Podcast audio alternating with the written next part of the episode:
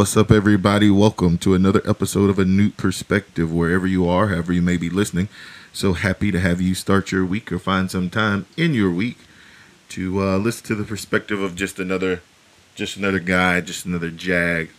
Uh, feeling pretty good this week. No, didn't lose anybody, didn't have any crazy situation. So uh, no guest this week. Just just a little while of me and you spending time together. Now I don't know exactly how this is going to flow. I don't have my normal piece of KFC chicken. I haven't had that. I went to go to KFC and uh, yeah, they were too busy for my liking. So we're gonna do this on just an empty stomach and see how this flows. So this week has felt like a long week. It's felt as if uh, it has not stopped, and I'm consumed.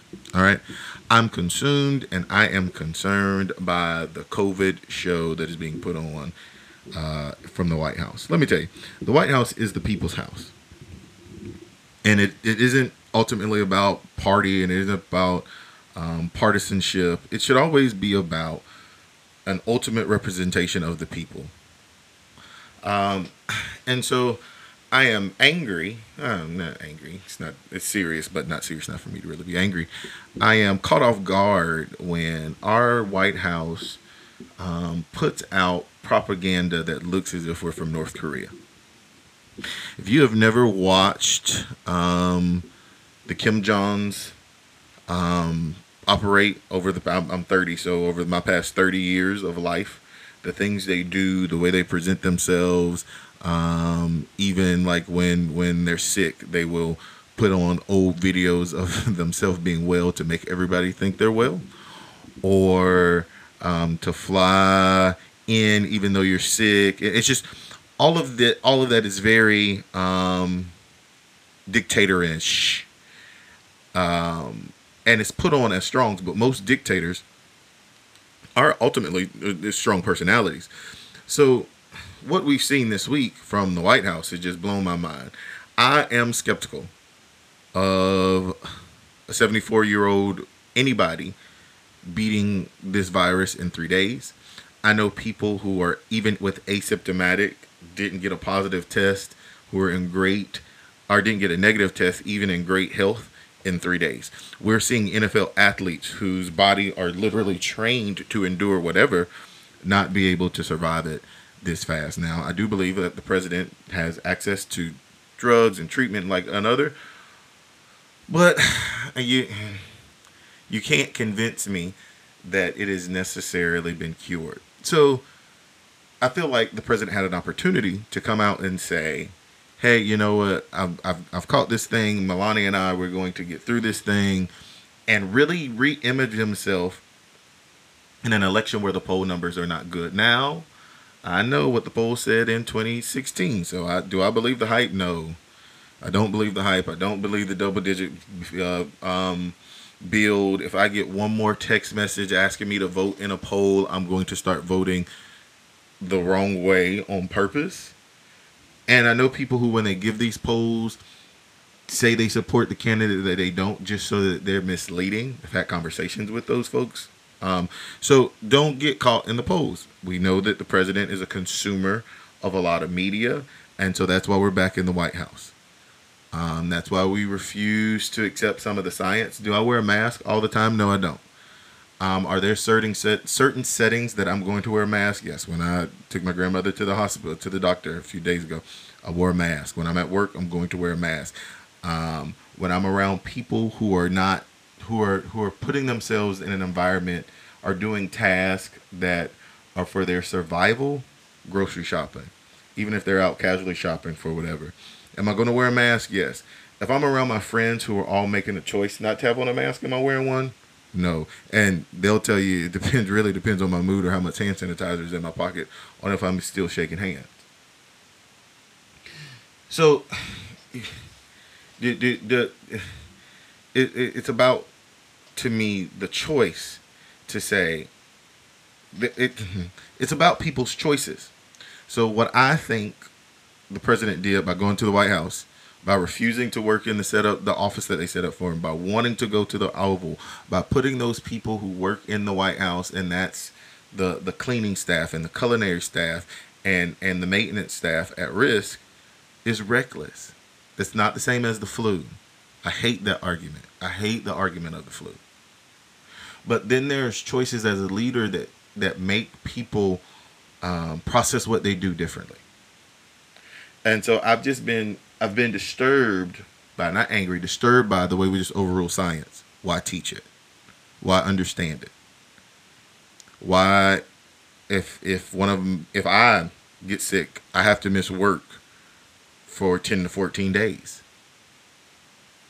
Everybody that I know who has tested positive for this virus, some of them, because depending on where they work, may have gotten a check. Some people didn't. Why is it okay for the commander, the leader of the free world, to just say, hey, you know what? I'm cured. Doesn't matter if I'm cured or not. I'm not going to tell you when I tested or not tested. I did go to a debate hall with people, and my wife is positive, and uh, most of the people in my cabinet now are positive, and we went to the debate and didn't wear a mask. That's a F you. Right? So if you, you got corona and you don't know that's different. It's it's with anything. It's like having sex with with an STD. If you have sex and you don't know you have an STD, all right, uh, you probably should get tested regularly. If you have sex and you know you have an STD and on purpose you sleep with people and don't tell them, it's against the law. So showing up to the debate hall, um, having fundraisers, and now we're, we're holding from the People's House a political rally. The RNC was already a push, but it's literally a political rally on the lawn of the White House while the president talks from the balcony. Looks like it's kind of like uh, uh, Scar talking to the hyenas. And I'm not calling anybody that don't take that um, analogy too far. Um, but it just it's just with the imaging I got from Be Prepared. And then there's the conversation about the cure. So the president has had uh, access to drugs and treatment, a whole team of doctor. This is not the normal care that people who are in um, certain cities or overcrowded hospitals. It's not the same luxury, right? Um, even dealing with dropping oxygen and all these things it's just not the same care the average American gets. You president, you're not average American. I'm not going to knock that part, but to walk out the door because you had such great treatment, say, "Oh, it's not that bad," makes me breathe deep. So when we're looking for a cure and talking about a cure, I don't, I don't trust it coming out this fast. I don't. the closer we get to the elections, the more we're promised to a cure. Am I going to get the shot? Eh, probably eventually. Right? But to rush it for political purposes to me is dangerous and is egregious and is all or are all the adjectives that we add to words it's a dereliction of duty just to be perfectly honest in my opinion and we're playing politics right now with people's mindsets let's talk about that that second stimulus check. So, other countries have given their people money continuously every week. They've suspended mortgages. They've they've done stuff with rent. They've done a, other countries have done a lot for the financial gain of their country. Other countries don't have the debt America has. I'll, I'll admit that. But America, on both sides of the aisle, um, because they leverage the dreamers and they leverage funding for the wall and they leverage all this stuff. Um, and the and the billionaires and the millionaires got huge tax breaks, and we keep finding out about celebrities who um, got money that they really didn't need, or f- people who have frauded the CARES Act. We keep hearing about all these things, but the average American got twelve hundred dollars one time or my light's gonna get turned off, or why I'm not gonna eat without that twelve hundred dollars. No, did it help? Yeah, I invested it. Give me another twelve hundred dollars. I'm gonna go buy some more stock in DraftKings and Apple.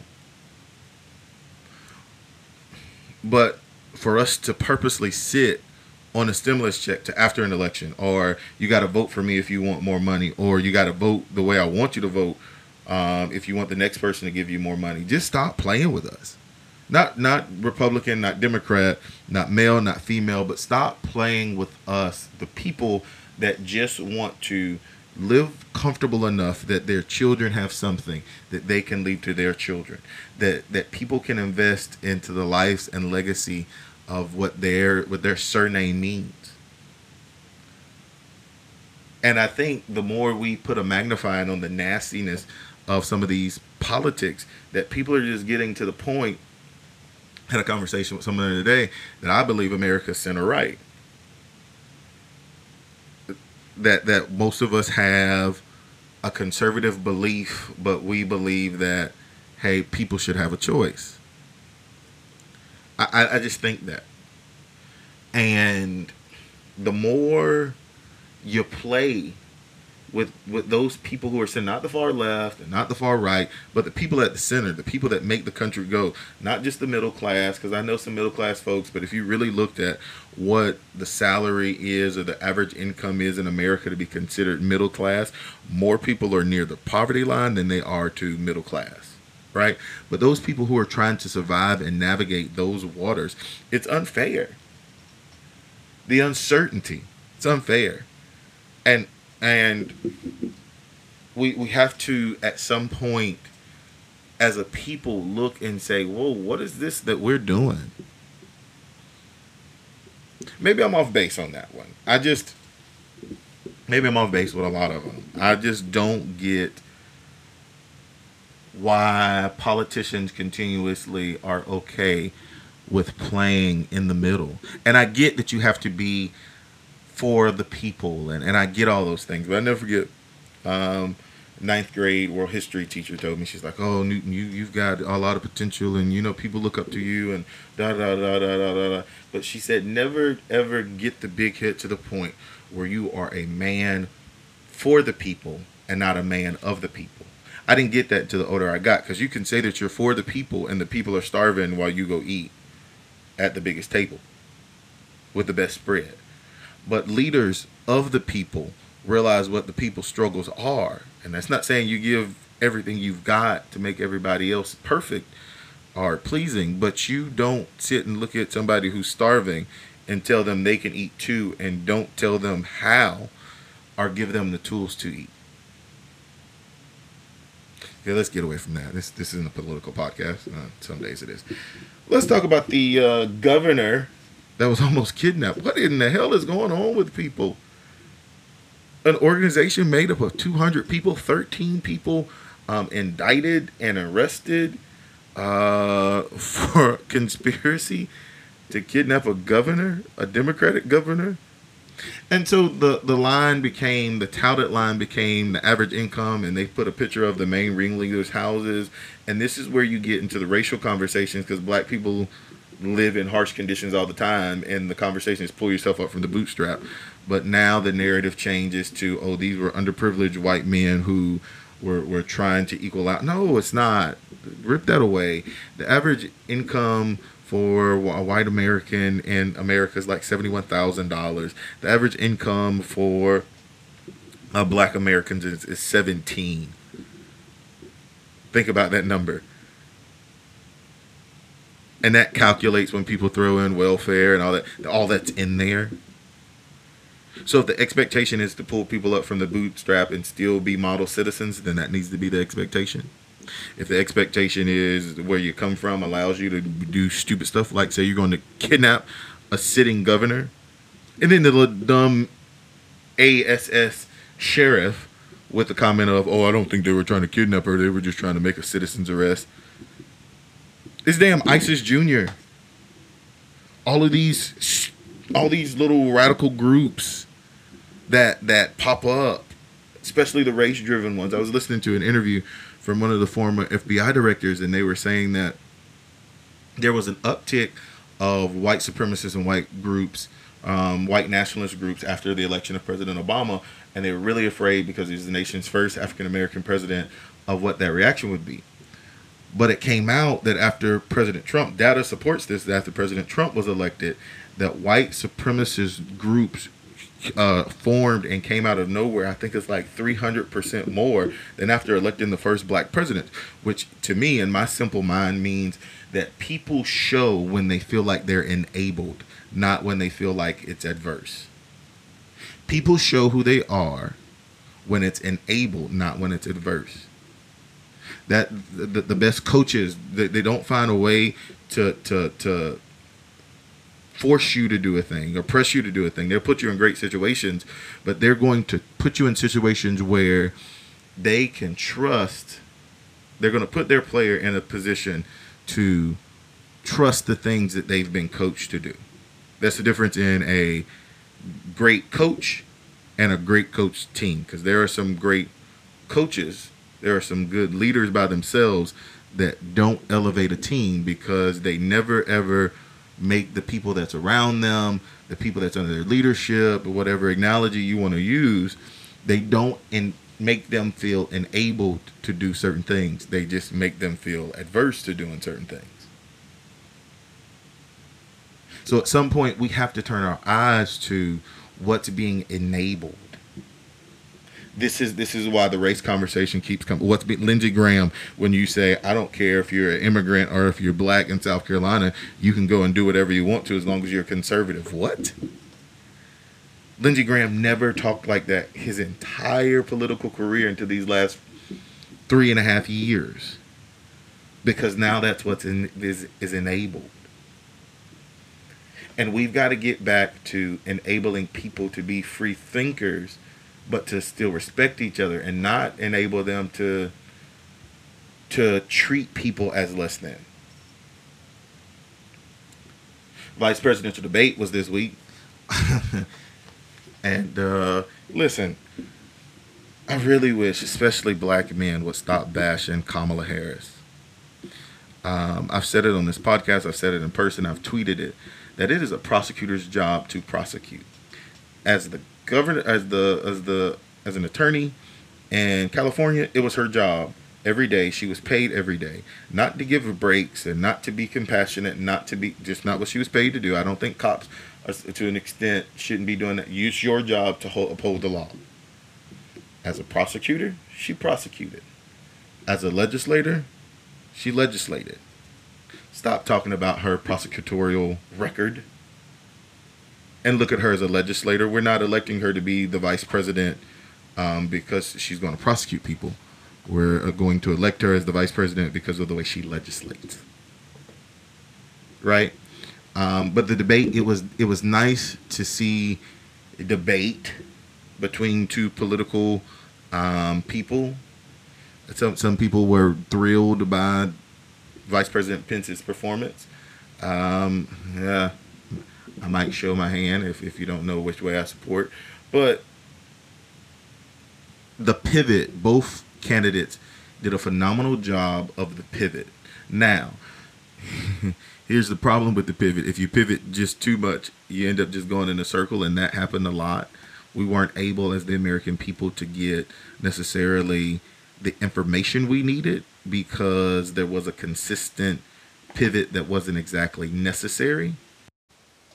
So I just I I, I enjoyed the pivot, um, even if it was a little bit too much of a circular going around in motion. Nothing they really said was like, oh, if I if I was an undecided voter, nothing they said would have swayed me.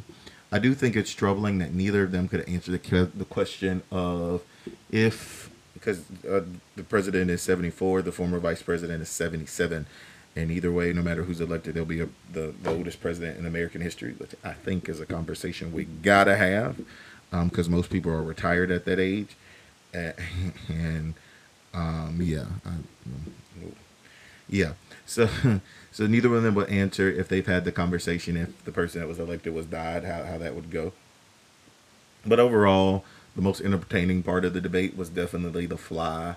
Um, I, I don't think just raking over the the dilemma the Trump administration to me has with people who are not in love with the polarization of this election cycle. The the dilemma they have is the fact that they've been in office four years. And so and in four years the only thing the only talking point they have is the tax cut um, and criminal justice reform that they really don't champion enough. Now, um, we're, we're a year or two removed from what they've done or the legislation they put in place. And eh, I, I, might back off on how I feel about that and seeing it as a positive. But uh, they haven't shown the ability to reach across the aisle and get a deal done with anything. Um, they haven't shown the ability to reform healthcare. Uh, and most conservatives are leaning on the fact that they are voting on Supreme Court justices and are concerned with the packing of the court. It, the, my my overall issue with packing of the court though is that Republicans did it in 2016 by not at least hearing the confirmation hearing of Merrick Garland. They packed the court, and so, um, and I'm interested to see how people like Mitch McConnell, who is starting to lose in the polls, uh, react to what their legacy will be now. If, if they lose and if they lose this election overwhelmingly, how they attach their votes because behind closed doors, Mitch McConnell has told people to separate themselves from the president, but publicly they they continue to, to push certain agendas. They're all in heated elections, and the president wants them to go ahead and force through and and confirm his nominee which I'm just interested because the president was very right in the debate last week when he says, you know, I'm elected for four years, not three and a half. Just correct. But some states, the way they start their Senate terms may affect the vote. And so we're 20 something days from the election. Mitch McConnell, oh, bitch Mitch. I, and I'm gonna call him uh, disrespectfully. I apologize, but I, it, it's it's like that because we sent average Americans back to work because they had to work, but suspended the Senate and the Senate meeting because of a few corona cases. Either you're scared or you're not scared. And um, nevertheless, I'm interested to see if he pushes it through in 20 days, knowing that he has his own election that he's getting heat from. People like Lindsey Graham have their own election that they're getting heat from.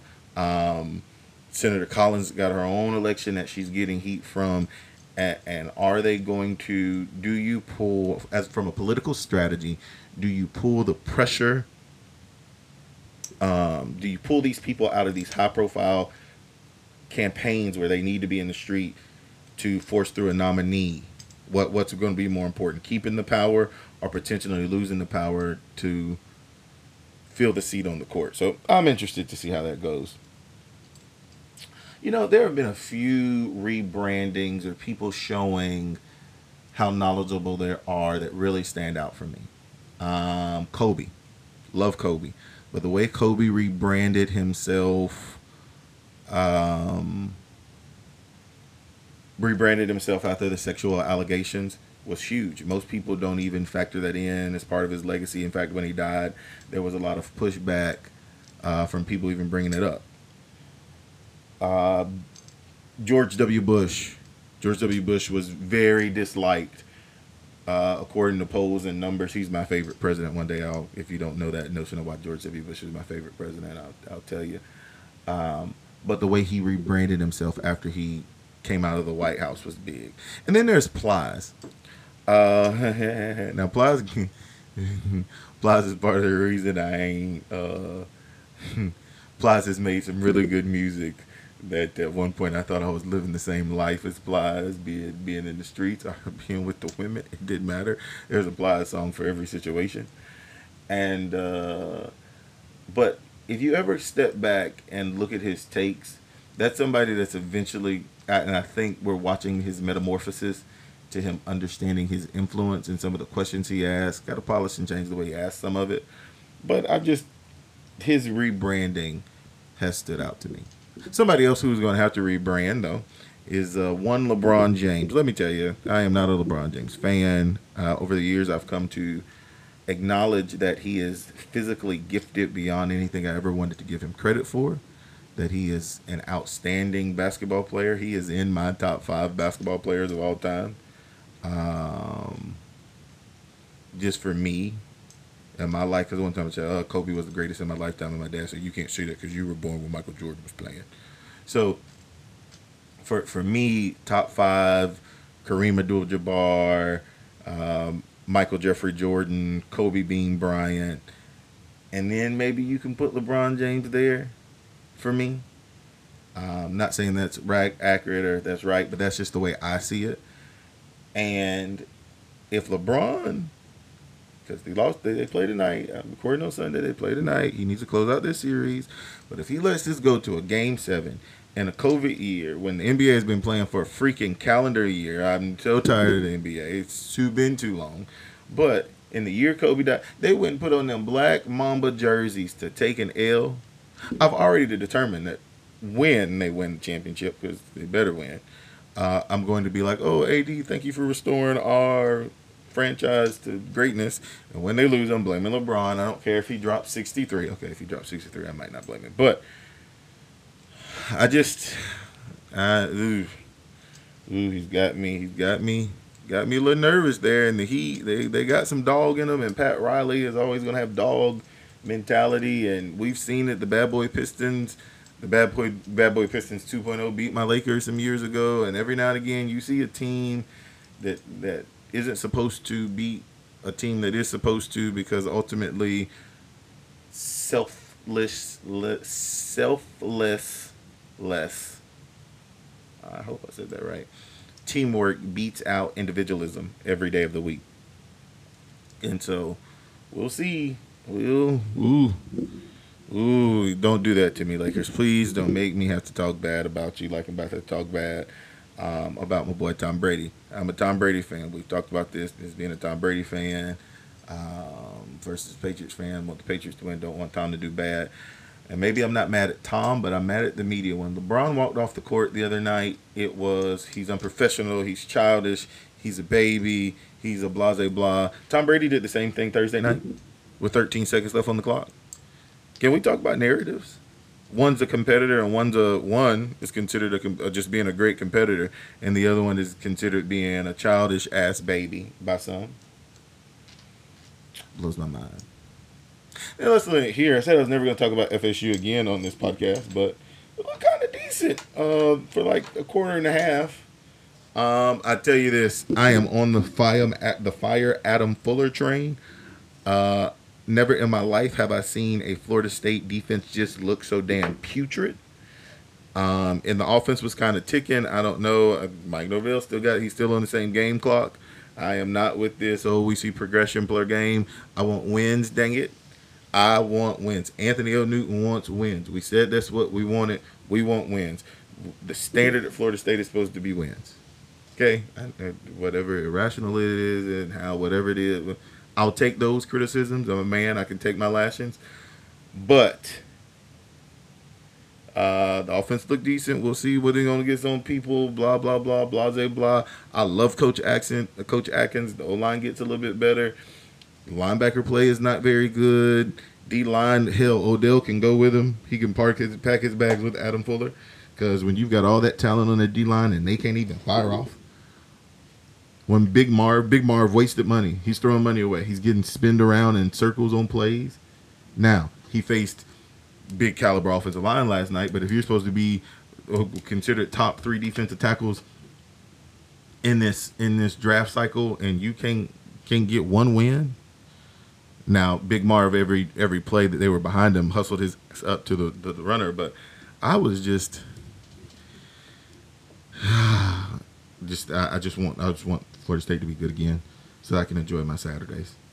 I'm begging Florida State. I, I watched Tennessee play for three quarters, and I was like, look at that defense. I watched Georgia play. Look at that defense. Look at this aggressiveness. And I miss being able to say that about Florida State. I just I just remember what it was like to have linebackers that fill gaps and get downhill and and and would hit somebody and just I, I miss that. I miss the swagger of not trash talk, but people who actually did something. I was telling one of the high school kids here locally. I was like, "Look, man, um, you're a big time player. I know you're a big time player, but just do me a favor. Humble yourself before life humbles you." It's like, Coach, what you mean? I said, just humble yourself. Cause you cocky, and it's okay to think you, you got the biggest one swinging in the room and on the field, and it's okay to realize you the man and can't.